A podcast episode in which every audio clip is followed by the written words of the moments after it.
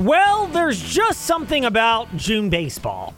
Not Major League Baseball, for crying out loud. No. Hey, it's some good baseball. Yeah. I watched some great baseball this weekend. Well, I did too, but I didn't watch much Major League Baseball to follow great baseball. I watched it all. I have. I mean, of course, with the Foul Ball Area podcast being your forte, you just got to protect one of my favorite sports. You know, somebody's got to do it. I, on the other hand, am that guy that will fully confess to parachuting in for postseason action. So let's not kid ourselves here. Distant view of baseball. You hear us talk about it some during the regular season. Overarching amount of stories, but we don't get into the nuts and bolts of the sport of baseball until postseason play gets closer or is flat out here.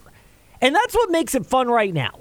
Lynchburg baseball today, sticking with a theme that has been a theme of theirs for the first 2.5-ish games of their College World Series run, and they will have more of them and are very well positioned if things hold up with the 6-1 lead they have right now in the bottom of the 6th inning. So here's the thing for Lynchburg.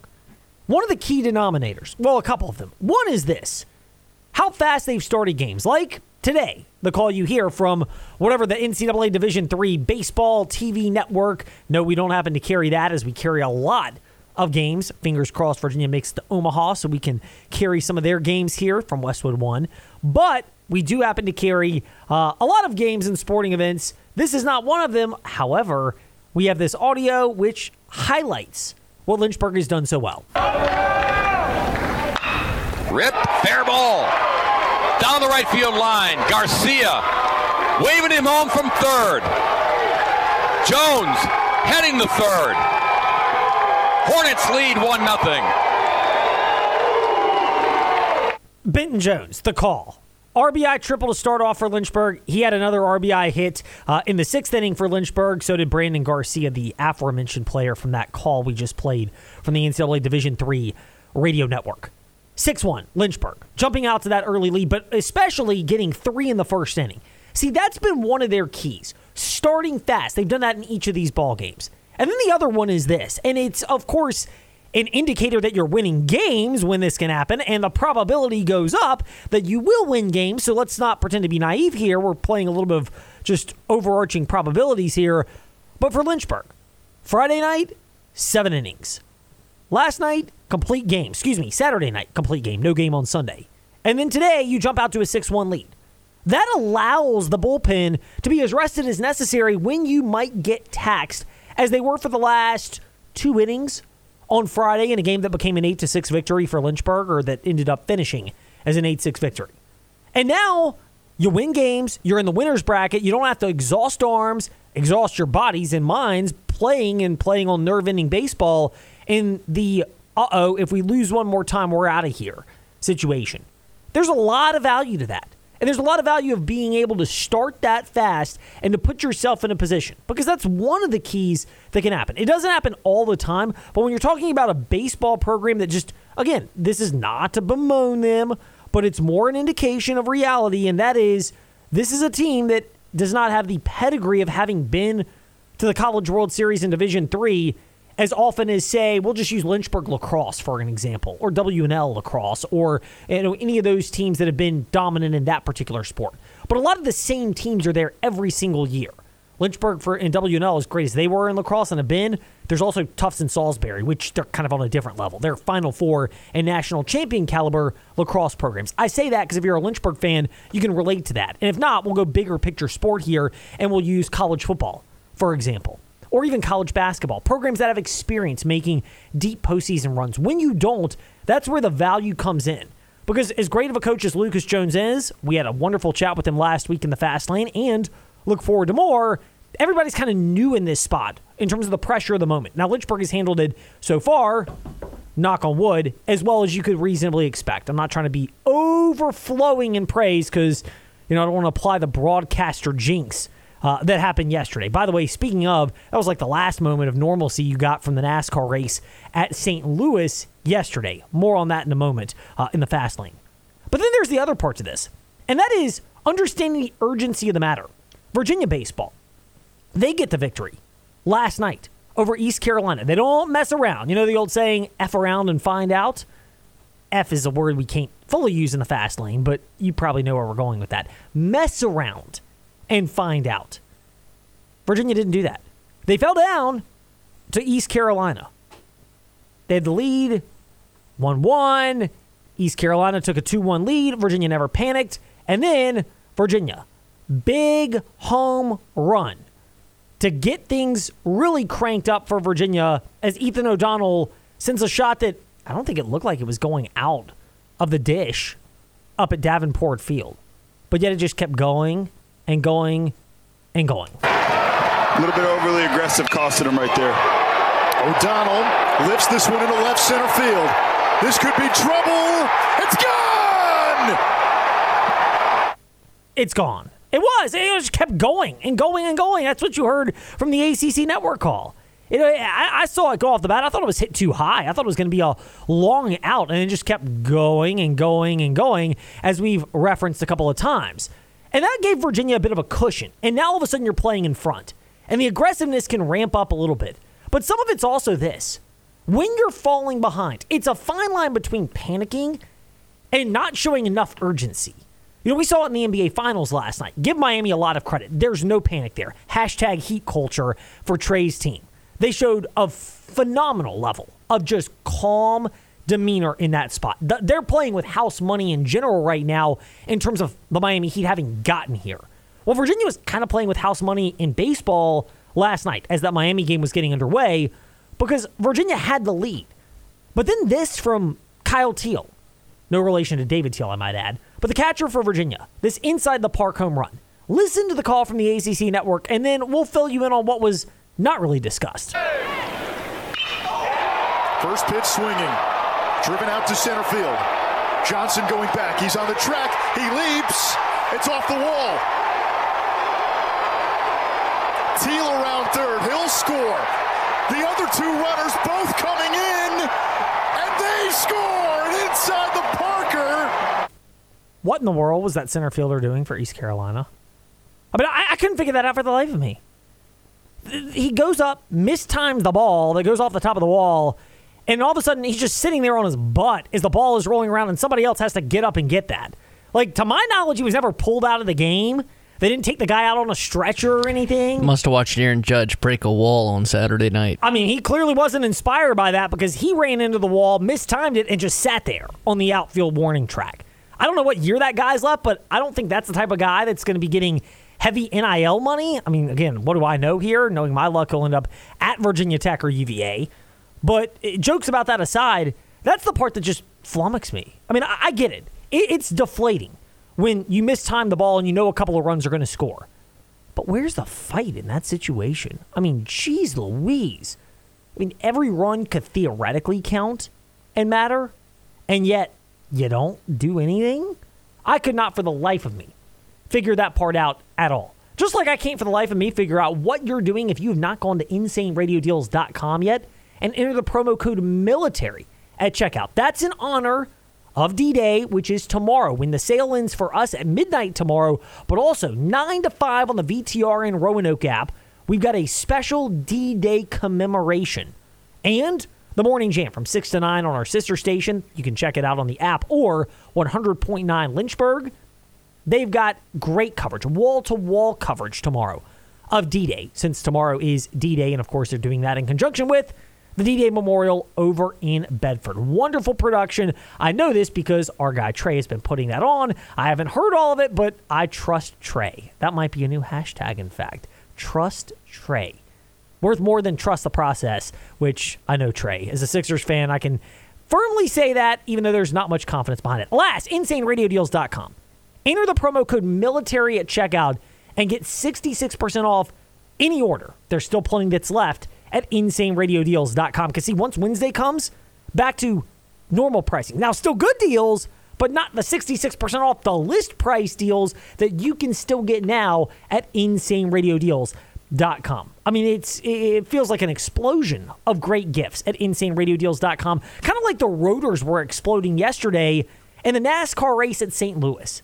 Not only that, but apparently the fiber connectivity was not very good either, because I'm playing with my kids on the playground. We did a little playground tour yesterday. It was phenomenal. and the marvels of modern technology. See, one of the great things about modern technology, as we touch on all the time, now we're not an MRN affiliate, and they do a great job carrying the race. I was listening to it on the MRN app or on the TuneIn app yesterday. Flipped over from listening to CBS Sports Radio Lynchburg, which you can find on the TuneIn app, and instead listening to the NASCAR race at St. Louis. And all of a sudden, it goes silent for a moment. I start hearing this like dial-up note, you know, kind of like somebody's rebooting a computer, connectivity issues. And I don't know, most fans would have known what's going on, but like I've been around this racket long enough, sports media and broadcasting, to know when that pops up. I mean, if you're in this business, radio in particular, there's two things you can say about yourself. Three, actually. You haven't been around long enough to experience technical difficulties because you're new to the job. And if you are not new to the job, there are two things that have happened. Either you are lying and saying that you have never experienced a technical issue that's popped up, or you have and you know what it sounds like. So I knew something was off because all of a sudden the race went off. And then I all of a sudden start hearing the old broadcast. This is Busch Series racing. Yeah, Busch Series racing. So I start checking out. I'm like, is it just me? Or did I put the wrong channel on? Like, what do we got going on here? Did somebody, you know, one of the control towers at some random radio station in America get this thing wrong? They're playing Busch Series racing from St. Louis because I heard, you know, God bless him, he was phenomenal, but Joe Moore, former Motor Racing Network announcer, he and Barney Hall and Eli Gold are the pun intended here, gold standard for NASCAR announcing on the radio. But even still, the group MRN has right now, they do a fantastic job. And obviously we're somewhat biased because we've had guys like Steve Post and Alex Hayden on. So I listen to them at the playground with the kids. And other times it'll be football or lacrosse or whatever we're carrying here on the CBS Sports Radio Lynchburg app. So I'm listening to it. And then I'm like, okay, well, let's check and see if other stations are having this issue or if this is just a station in some random spot operated by some non-Trey Lyle, lower caliber producer that's out there. Because I've had plenty of these mistakes. Okay, this is too much about bragging Trey right now. Trey, I'm trying to pump you up here. I know. We need a, let's keep myself humble, okay? Okay, you know, you're not wrong in that regard, but I was wondering if this was Trey in his infancy of media days, or this was Trey now where something pops up and he's doing his best and it's just out of your control. Because both of those things do happen to fall into the sphere of what's going on in the world. So, of course, what do? I hit up Fastlane Edlane, the Twitter handle. Why not? And, you know, I don't check out everything on the news feed all the time, but if you add us, it immediately pops up. And so I'm checking that out, thanks to the fans that have chimed in. And then, of course, checking out what the experts said. And all of a sudden, when you start getting guys like Dustin Albino, Frontstretch.com alum, or the Frontstretch account themselves, Tom Bowles, Steven Stumpf, who was at the track and will join us around 5:50 today as part of covering the Commonwealth, and other reporters, and they're chiming in that the Fox broadcast goes out, that there's data issues at the track, apparently it impacts teams. And then, of course, I know this because the MRN broadcast went out yesterday. I'm going, what type of low-grade operation is happening here? And I applaud NASCAR for going to St. Louis. I don't think it was horrible racing, but I think this is kind of those, you know, in football, you have a bad day, and sometimes the effort stinks, and you point it out and say, this was horrible, and you correct everything on film. Other times, it's just a weird day, and you're like, let's throw the tape out. This is an anomaly. NASCAR can't fully do that, but it was so clunky. Judging the quality of racing at St. Louis yesterday is almost impossible because from the 1 hour and 45-minute lightning delay to the multiple red flags that popped up aside from that to, oh, by the way, the fact that there was a period of time where the broadcast on radio and TV literally went out and teams were lacking in access to data, and we know that's a bigger thing than ever before in terms of making adjustments on the car.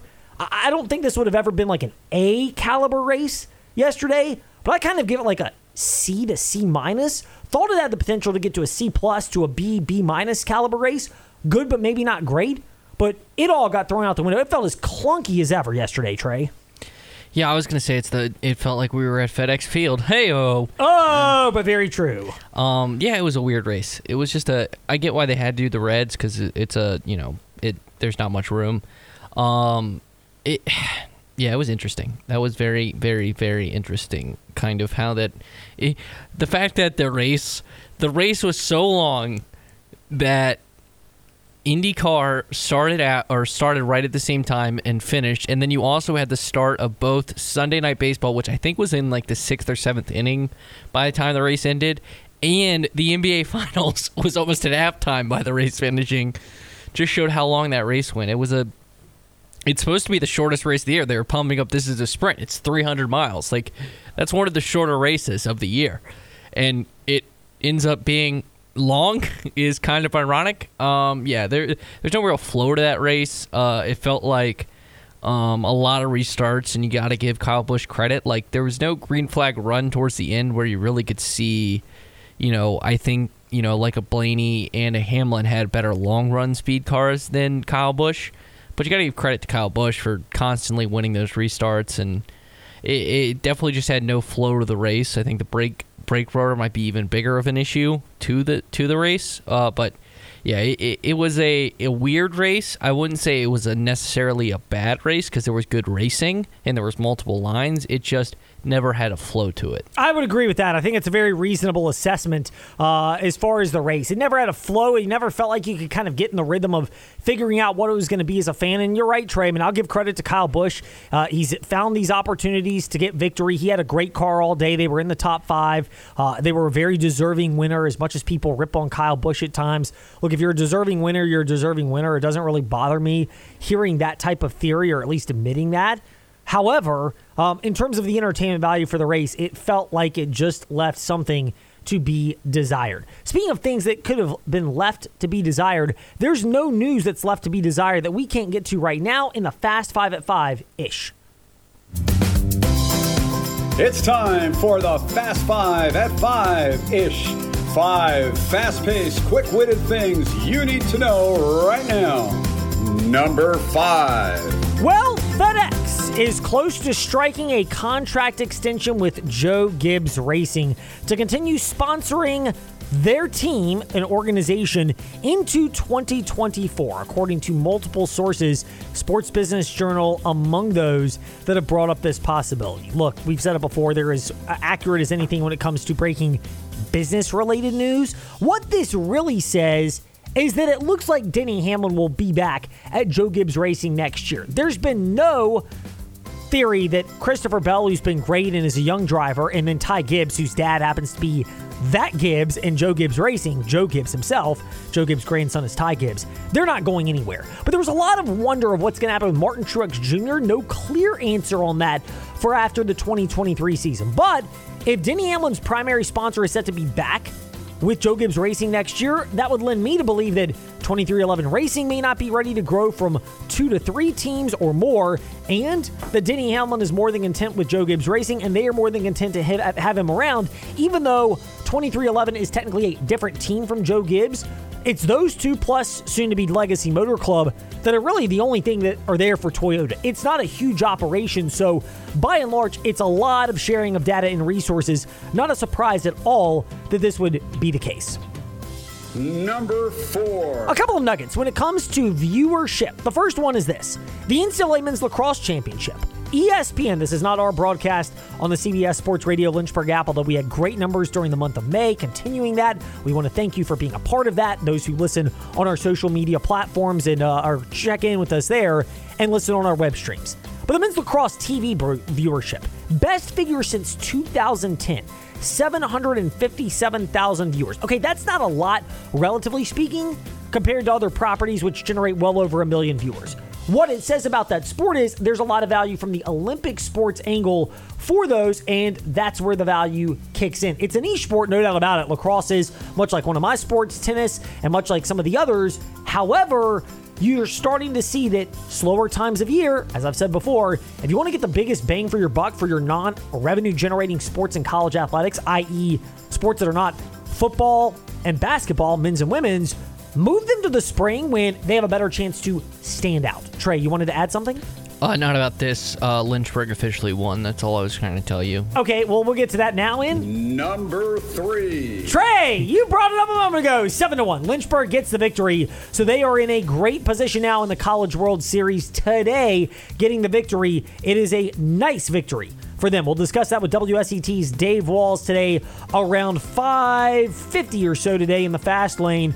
They will be playing for the best 2 out of 3 division championship, which begins on Wednesday. Looking forward to Dave Walls' insight into that for just a couple of moments today. Early in the back this half, week. Yes, of covering the Commonwealth. Well, he's going to come on later. He's back off the injured list today with WSET. So it's a big enough story. We get a chance to get to him because when Dave has been out of office, what's he actually had time to do? Stay up into the wee hours of the morning to watch the first 2 games of this series, which wrapped up after midnight, Trey. I was going to say is, you know, most athletes take a year to come back from an ACL tear. Look at Dave, a couple weeks. Like, shout out to him. You know, that is a very good point, Trey, and we will bring that up a little bit later. Number 2. Speaking of NASCAR and viewership, we got to this earlier, but the 2 topics we touched on in number 5 and number 4, Coke 600 viewership this past Monday, 3.39 million viewers. It is the most viewed Monday race since 2014, excluding Daytona 500s that have been moved to that particular day. Now, granted, it's the Memorial Day holiday. I'll just throw this out there. I am stunned. The Coke 600 drew almost 3.5 million viewers for the race on Memorial Day. In primary part because, like we mentioned yesterday with the NASCAR race in St. Louis, it's real clunky to start following these events when start, stop, on, off, let's go, no, not, yes, no, yes, no. I mean, does it sound a headache keeping up with that? Now trying to do it for an entire event. It is a little bit ridiculous to think about that, and that is the big, big part that I would look at for NASCAR. The ability to hold almost over 3 million viewers, in spite of all that, you know what? If I'm NASCAR, I take that and consider it a win, given all they had to navigate. And number 1 on the Fast Five at 5-ish. The College Football Hall of Fame class has been announced for this coming season, or at least the nominees for it. Michael Vick is about as much of a... I mean, let's be honest, Trey. He's a can't-miss prospect. He's eligible for the Hall of Fame ballot. Lock. He'll get in. Herman Moore, former Virginia Cavalier star and Danville native.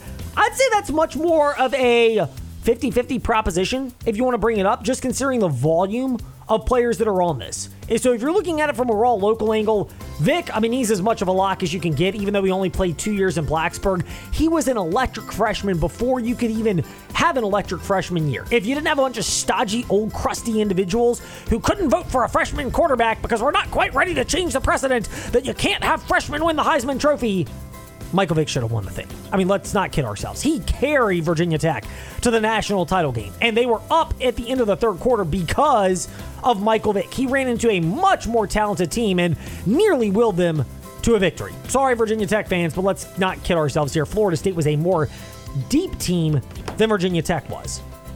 Herman Moore, great campaign. People forget how good Virginia was in the early 1990s, including making it to number 1 in the polls during their tenure, but he didn't have that electric capability of Mike Vick and the recency bias that often comes into the minds of voters. We can get more onto this with Jerry Ratcliffe momentarily, but I think he might be waiting a year or two before you hear Herman Moore's name called on this particular ballot. And there is your Fast Five at 5-ish. When we return in the Fast Lane, the debut of a wonderful guest. I'm sure it will go off smoothly, talking Liberty Flames athletics. That comes after we talk Virginia and Virginia Tech. That's still to come. This is the Fast Lane across the Virginia Talk Radio Network.